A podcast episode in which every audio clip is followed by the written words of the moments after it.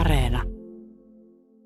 Hyvät naiset, miehet ja muun sukupuoliset, tervetuloa jälleen kiinalaisen ajattelun pariin. Ohjelmasarjamme siis on kirjoituksia kungfutselaisuudesta ja edelleenkin päähenkilönämme on Mönksy ja hänen lähes loputtomalta tuntuva veljellisyyden tiensä. Tänään osan järjestysnumero on kolmekymmentäyhdeksän ja käsiteltävänä oleva osuus tästä teoksesta on kuudennen kirjan edellisen osan loppupuoli. Paikalla ovat teidän monen jo varmasti tuntemat asiantuntijat Riika-Leena Juntunen, Eero Suoranta ja Jyrki Kallio. Hyvää päivää. Päivää. Päivää. Näin aluksi voisitte jälleen, kuten tapana on, kertoa minulle ja kuuntelijoille joitakin näkökohtia tästä tulevasta kuunneltavasta tekstiosiosta. Itse täällä havaitsen joitakin jopa ekologisia näkökohtia. Olenko oikealla jäljellä lainkaan? Joo, tämä on tosiaan semmoinen vihreä jakso. Se puhutaan paljon puista ja pensaista ja niiden versoista. Niitä käytetään vertauskuvana ihmisen persoonallisuuden kasvattamisesta. Lisäksi tässä todetaan, että Mönksyn opetukset ovat kuin auringon lämpö hallayön jälkeen. Joo, Mönksy myöntää tässä myös tällaisen makean elämän houkutuksen, mutta toteaa, että sitä ei pidä tavoitella ihan mihin hintaan hyvänsä ja on olemassa tärkeämpiäkin arvoja ja sitten kun ne on kunnossa, niin sellainen ihmisen itsearvostus kehittyy ja auttaa hyväksymään oman tilanteen ja jopa puutteen ilman kateutta, mutta toki on todettava, että Mönksy ei itse ollut enää tässä vaiheessa elämäänsä puutteessa.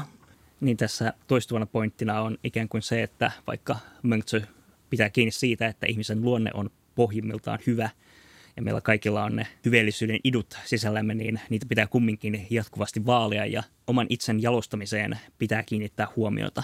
Hyvä. Kipi kapin kuuntelemaan. Kuudennen kirjan edellinen osa.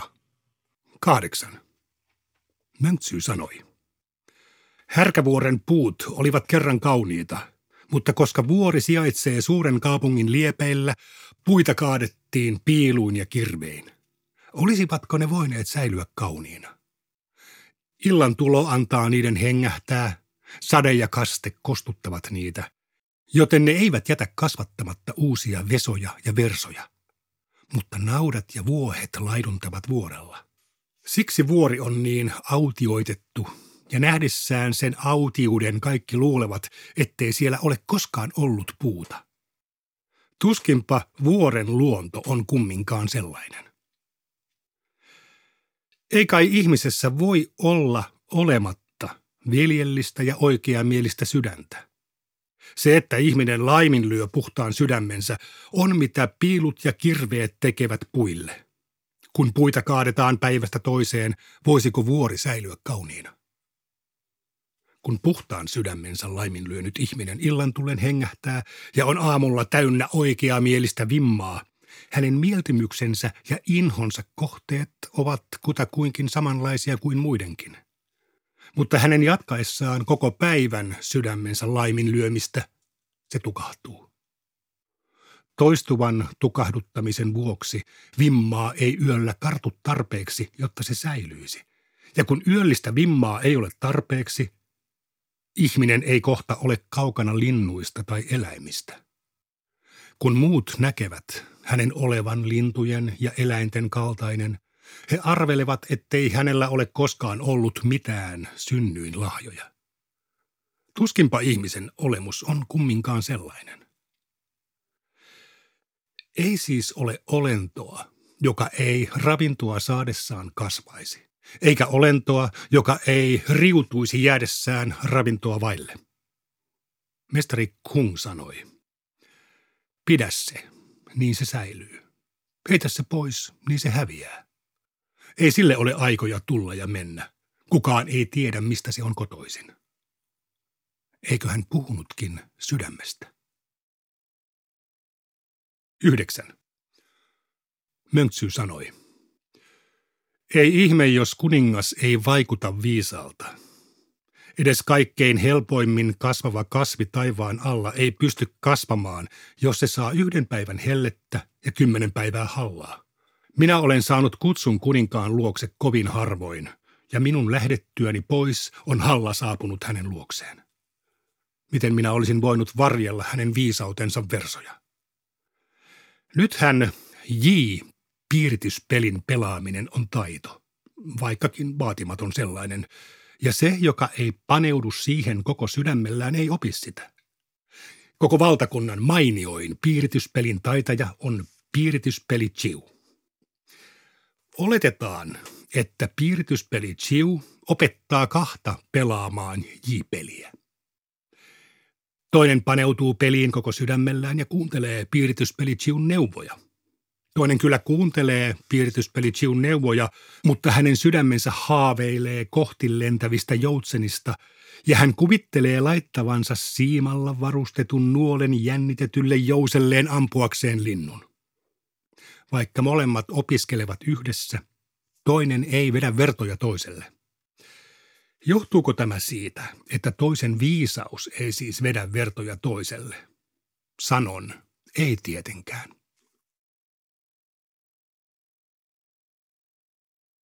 Kymmenen. Mönksy sanoi, kalasta minä pidän, karhun käpälästä pidän myös. Jos ei molempia voi saada yhtä aikaa, hylkään kalan ja valitsen karhun käpälän. Elämästä minä pidän, oikeamielisyydestä minä pidän myös. Jos ei molempia voi saada yhtä aikaa, hylkään elämän ja valitsen oikeamielisyyden. Elämästä minä pidän, mutta jostakin pidän vielä enemmän, siksi en tavoittele elämää miten hyvänsä. Kuolemaa minä inhoan, mutta jotakin inhoan vielä enemmän. Siksi en välttele loppuani, jos se on tullakseen. Jos joku ei rakasta mitään enempää kuin elämää, niin miksi hän ei kuitenkaan käytä kaikkia mahdollisia keinoja saadakseen elää? Jos joku ei inhoa mitään enempää kuin kuolemaa, miksi hän ei kuitenkaan tee mitä tahansa välttääkseen loppunsa? Tästä näemme, että ihmiset eivät käytä kaikkia keinoja saadakseen elää, eivätkä tee mitä tahansa välttääkseen loppunsa. Siispä he pitävät jostakin vielä enemmän kuin elämästä. Siispä he inhoavat jotakin enemmän kuin kuolemaa. Tällaista sydäntä ei ole ainoastaan jaloilla miehillä, vaan kaikilla, mutta jalot miehet pystyvät olemaan menettämättä tällaista sydäntään. Kun saa pytyllisen puuroa ja kulhollisen lientä, säilyy hengissä. Kun jää ilman, tulee kuolema. Jos puuro ja liemi annetaan ylenkatseen kerran, niin kulkumieskin kieltäytyy. Jos ne annetaan potkun kerran, kerjäläinenkään ei alennu vastaan ottamaan niitä. Mutta kukaan ei rupea väittelemään perinnäistavoista tai oikeamielisyydestä, jos tarjolla on kymmenentuhannen viljauurnallisen palkka, vaan se otetaan vastaan muitta mutkitta. Vaan mitä lisää toisi kymmenentuhatta uurnallista viljaa? Palatsin komeuden, vaimojen ja jalkavaimojen alistuvaisuuden, köyhien tuttavien avustuspyynnöt. Eikö se, joka olisi aiemmin mieluummin kuollut, mutta ottaa nyt vastaan palkan palatsin komeuden tähden, tai se, joka olisi aiemmin mieluummin kuollut, mutta ottaa nyt vastaan palkan vaimojen ja jalkavaimojen alistuvaisuuden tähden, tai se, joka olisi aiemmin mieluummin kuollut, mutta ottaa nyt vastaan palkan köyhien tuttavien avustuspyyntöjen tähden, todellakaan kykene kieltäytymään. Sitä, että ei kykene kieltäytymään, sanotaan perimmäisen sydämen menettämiseksi. yksitoista. Mönksy sanoi, veljellisyys on miehen sydän. Oikeamielisyys on miehen tie. On todella onnetonta hukata tiensä voimatta enää seurata sitä tai päästää karkuun sydämensä ymmärtämättä ottaa sitä kiinni. Jokainen, joka päästää karkuun kanansa tai koiransa, ymmärtää ottaa ne kiinni, mutta kun sydän pääsee karkuun, tuskin kukaan ymmärtää ottaa sitä kiinni. Oikean tien opiskelemisessa ei ole kysymys mistään muusta kuin siitä, että ottaa kiinni karkuun lähteneen sydämensä. kaksitoista. Mönksy sanoi, ajatellaanpa miestä, jonka nimetön sormi on vääntynyt, eikä suostu suoristumaan. Vääntyneisyys ei tuota kipua, eikä ole haitaksi, mutta jos mies voisi saada sormensa suoristettua, Hän ei välittäisi, vaikka joutuisi matkustamaan Chihin tai Chuhun saakka. Näin hän tekisi, koska hänen sormensa ei vedä vertoja muiden ihmisten sormille. Ihmiset ymmärtävät hävetä sitä, että heidän sormensa ei vedä vertoja muiden sormille. Sen sijaan he eivät ymmärrä hävetä sitä, että heidän sydämensä ei vedä vertoja muiden sydämille. Tätä sanotaan ymmärtämättömyydeksi asioiden luokista eli tärkeysjärjestyksestä. kolmetoista. Mönksy sanoi, kaikki tietävät, miten pitää huolta kahdelle kämmenelle mahtuvasta keisaripuun taimesta, jonka haluavat kasvattaa. Omasta itsestä ei vaan osata pitää huolta. Mutta eikö kiintymys itseä kohtaan muka olisi samanlaista kuin kiintymys keisaripuuta kohtaan? Ihmiset eivät ymmärrä tätä kunnolla. neljätoista. Mönksy sanoi, ihmiset ovat kaikilta osin kiintyneitä itseensä. Koska he ovat kaikilta osin kiintyneitä itseensä, he pitävät itsestään kaikilta osin huolta. Ei ole vaaksaa tai tuumaa lihaa, johon he eivät olisi kiintyneitä. Ei ole vaaksaa tai tuumaa lihaa, josta he eivät pitäisi huolta. Olisiko siis parempaa tapaa arvioida ihmisen hyvyyttä tai pahuutta kuin katsoa, minkä osan itsestään hän nostaa tärkeimmäksi? Ihmiskehossa on arvokkaita ja halpa-arvoisia osia, vähäpätöisiä ja merkittäviä osia. Ei pidä vahingoittaa merkittävää vähäpätöisen vuoksi eikä arvokasta halpa-arvoisen vuoksi. Se, joka pitää huolta vähäpätöisistä osistaan, on vähäpätöinen mies.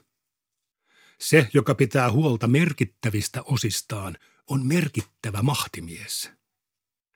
Nythän puutarhuri, joka hylkää katalpapuut ja pitää huolta piikkipensaista, on halpa-arvoinen puutarhuri. Se, joka pitää huolta sormestaan, mutta laiminlyö selkänsä eikä ymmärrä tekevänsä väärin, on pähkähullu. Muut halveksuvat sellaista, joka keskittyy juomiseen ja syömiseen, koska näkevät hänen laiminlyövän merkittävät asiat ja pitävän huolta vähäpätöisistä asioista. Jos juomiseen ja syömiseen keskittyvä ei muka laiminlöisi mitään, niin tuskinpa suu ja vatsa olisivat vain vaaksa ja tuuma lihaa. viisitoista. Kungtutsy esitti kysymyksen. Kaikki me olemme yhtäläisesti miehiä. Miksi sitten toisista tulee merkittäviä mahtimiehiä ja toisista vähäpätöisiä miehiä? Mönksy sanoi. Niistä, jotka seuraavat kehonsa merkittäviä osia, tulee mahtimiehiä. Niistä, jotka seuraavat kehonsa vähäpätöisiä osia, tulee vähäpätöisiä miehiä. Kungtutsy kysyi. Kaikki me olemme yhtäläisesti miehiä. Miksi sitten toiset seuraavat kehonsa merkittäviä osia ja toiset kehonsa vähäpätöisiä osia? Mönksy sanoi. Elimistä silmät ja korvat eivät ole tiedostavia, joten ne ovat muiden olioiden harhautettavissa. Kun olennot ovat kanssakäymisissä keskenään, ne vetävät toisiaan puoleensa. Elimistä sydän on tiedostava. Sen, minkä sydän tiedostaa olevaksi, se löytää. Mitä sydän ei tiedosta, se ei löydä. Tällaisen sydämen on taivas meille antanut. Kun ensin pysyttää vahvoina merkittävät osansa, vähäpätöiset osat eivät pysty anastamaan huomiota. Mahtimieheksi tulemiseen ei tarvita muuta. kuusitoista. Mönksy sanoi. On taivaan aateluutta ja ihmisten aateluutta. Veljellisyys, oikeamielisyys, uskollisuus, luotettavuus ja väsymätön iloitseminen hyvyydessä. Nämä ovat taivaan aateluutta. Herttua, valtaneuvos, neuvosmies, nämä ovat ihmisten aateluutta. Muinaiset miehet jalostivat taivaan aateluuttaan ja ihmisten aateluus seurasi tätä. Nykyään taivaan aateluutta jalostetaan, jotta saataisiin ihmisten aateluus, ja kun se on saatu, taivaan aateluus hylätään. Tämä on kertakaikkisen typerää ja vie väistämättä perikatoon. seitsemäntoista. Mönksy sanoi. Kaikilla ihmisillä on sydämissään samanlainen halu saada osakseen arvonantoa. Jokainen ihminen voi antaa itselleen arvoa, mutta harva ymmärtää sen. Sille, mille muut antavat arvoa, ei ole puhdasta arvoa. Sitä, jolle suuret jaot antavat arvoa, voivat suuret jaot halveksuakin. Lauluissa sanotaan: olemme humaltuneet sinun oluestasi. Olemme tulleet kylläisiksi sinun hyveestäsi. Siinä puhutaan siitä, että tultuaan kylläiseksi veljellisyydestä ja oikeamielisyydestä kukaan ei kadehdi muilta läskin ja valkoisen viljan makua. Ja että saatuaan itselleen hyvän nimen ja laajan maineen, kukaan ei kadehdi muilta koristeellisesti kirjailtuja vaatteita. kahdeksantoista. Mönksy sanoi. Veljellisyys voittaa epäveljellisyyden, niin kuin vesi voittaa tulen. Ne, jotka nykyään ovat olevinaan veljellisiä, muistuttavat niitä, jotka yrittävät pelastaa vankkurillisen roihuavaa polttopuuta yhdellä kupillisella vettä. Kun tuli ei sammu, he sanovat, että vesi ei voita tulta. Näin tehdessään he ovat yhtä niiden kanssa, jotka ovat kertakaikkisesti epäveljellisiä ja kohtaavat väistämättä perikadon. yhdeksäntoista. Mönksy sanoi. Viiden viljan siemenistä kasvavat viljelykasveista komeimmat. Mutta jos ne eivät kypsy, ei niiden korsista ole rehu heinäksikään. Veljellisyydessä on kysymys juuri kypsymisestä. kaksikymmentä. Mönksy sanoi. Kun J. opetti jousella ampumista, hän keskitti ajatuksensa poikkeuksetta maalitauluun, ja oppilaiden piti myös keskittää ajatuksensa maalitauluun. Kun kirvesmies näyttää muille mallia, hän turvautuu poikkeuksetta harppiin ja suorakulmaan, ja oppipoikien pitää myös turvautua harppiin ja suorakulmaan. Näin kuulimme tämänpäiväisen jakson. Todellakin siellä vilisee tätä eläin- ja kasvikuvastoa ja puhutaan sydämen tiedostavuudesta ja niin edelleen. Mutta mitä arvoisat asiantuntijat haluaisitte nyt tähdentää tästä juuri kuulusta? No, tässä on tämän sydämen tiedostavuuden lisäksi Mönksy tuo esille sitä, että miten tämä veljellisyys, se on taivaan aateluutta ja se on asia, johon veljellisyyteen pitää kasvaa. Eli hän korostaa sillä sitä, että veljellisyys on ikään kuin mainesana, joka pitää ansaita. Se pitää ansaita taivaalta, eli se tarkoittaa sitä, että se pitää ansaita muilta ihmisiltä, vertaisiltaan, jotta voi tulla kutsutuksi veljelliseksi.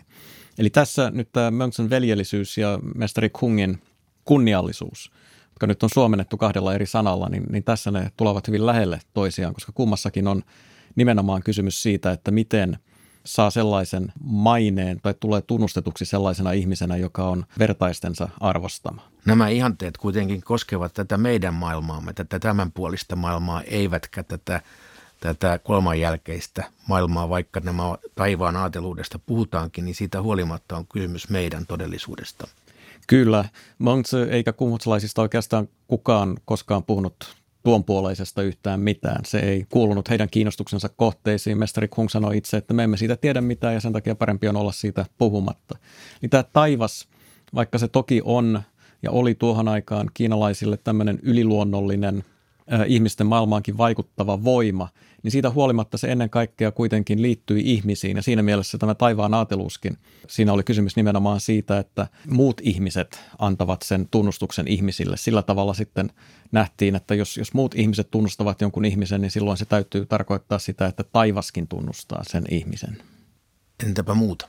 No ehkä tuolta vähän käytännönläheisemmältä puolelta niin täällä mainittiin taas nuo köyhien tuttavien avunpyynnöt. Eli se, että tavallaan oli tarkoitus menestyä, mutta että yksi sellainen asia, mikä tuli menestyksen myötä, koska nyt puhutaan sitten ajasta, jolloin se suku oli käytännössä se sosiaaliturva ja se ihmisen niin kuin perusturva elämässä, niin se toi myös paineita. Eli oli myös tavallaan paineita ottaa vaikka virka vastaan siksi, että pystyy pitämään huolta niistä läheisistään sillä palkalla, minkä se virka toi. Että siellä oli myös sellainen hyvin käytännönläheinen syy sille niin kuin menestymisen tarpeelle. Ehkä voisi sanoa, että myös naisen asemaan tämä vaikutti paljon. Naisethan täällä aina pilkahtaa välillä sivulauseissa, mutta se, että myös naiselle se, että perhe menestyi, niin oli se tuki ja turva ja kunniallisen elämän mahdollisuus. Tulipa se sitten meidän hyväksyvässä muodossa tai ei. Mutta tämä niinku perheen menestyminen nousee täältä esille. Ja sitten myös tämä niinku hyvän nimen ja laajan maineen arvostus. Että ei tätä nyt sitten kuitenkaan tehty ihan vaan niinku sen henkisen kasvun takia. Vaan siinä oli myös se materiaalinen puoli ja sitten myös se, että sun tunnettiin, sä olit arvostettu. Niin myös sillä oli näille ihmisille selkeä merkitys. Eero, mitä sinä haluaisit nostaa täältä esiin? No näiden jo mainittujen niin kasvivertausten lisäksi niin näissä jakeissa viitataan aika paljon niin kuin ihmisruumiiseen. Jopa ikään kuin platonilaisessa hengessä puhutaan niin kuin niistä, jotka seuraavat ruumiinsa merkittäviä osia ja niistä, jotka seuraavat vähäpätöisiä osia. Ja miten tämä ero vaikuttaa sitten siihen, että kenestä tulee mahtimies ja kenestä tulee vähäpätöinen mies. Yksi kohta, joka on tässä ehkä pakko nostaa esiin, on tämä Mengzyn vertaus vääntyneestä sormesta, joka on ehkä tietyssä mielessä, niin kuin, no siis voi suoraan sanoa, että hän käyttää tässä nyt aika selkeästi niin kuin ableistista metaforaa, että sanoo suoraan, että tämä, tämä niin kuin vääntynyt sormi ei tuota kipua eikä ole haitaksi, mutta silti ihmisen pitäisi tajuta ymmärtää niin kuin suoristaa se, koska se ei ole samanlainen kuin muilla ja sen takia se ei ole yhtä hyvä. Tällaisia myös niin kuin painoja konfutsilaisuuden sisällä kyllä esiintyy, mutta sitten toisaalta esimerkiksi taolaisuudessa Zhuangzilla on huomattavasti erilainen tulkinta ihmisruumiista ja ihmisruumiin moninaisuudesta. Että hänen teksteissään saa kyllä sen kuvan, että saa olla, ihminen saa olla niin kuin yksisilmäinen ja kyttyräselkäinen ja miten vaan normista poikkeava. Ja se on ihan ok ja se on ihan, ihan yhtä arvokasta kuin se, että olisi niin kuin samanlainen kuin kaikki muut. Jos tämän irrottaa tästä sormesta itsestään, niin tämä argumenttihan päätyy korostamaan tärkeysjärjestystä, siis ikään kuin tärkeiden ja vähemmän tärkeiden asioiden eron tajuamista. Kyllä siis siinä mielessä toki Mengtsy konfutsilaisena painottaa sitä, että on tärkeämpää se sisäinen niin kuin sydämen hyveellisyys kuin sitten kuitenkaan niin kuin ulkoinen norminmukaisuus.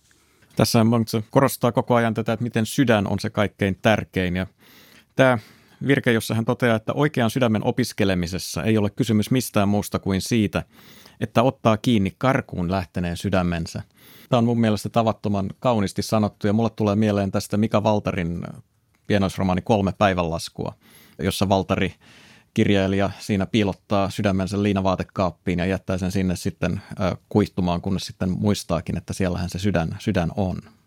Jossain määrin humoristinen ulottuvuus tässä sydän aiheelmassa on se, että sydäntä pidetään tiedostavana, mutta toisaalta näitä meidän aistivälineitä, kuten silmiä ja korvia, ei pidetä laisinkaan tiedostavina.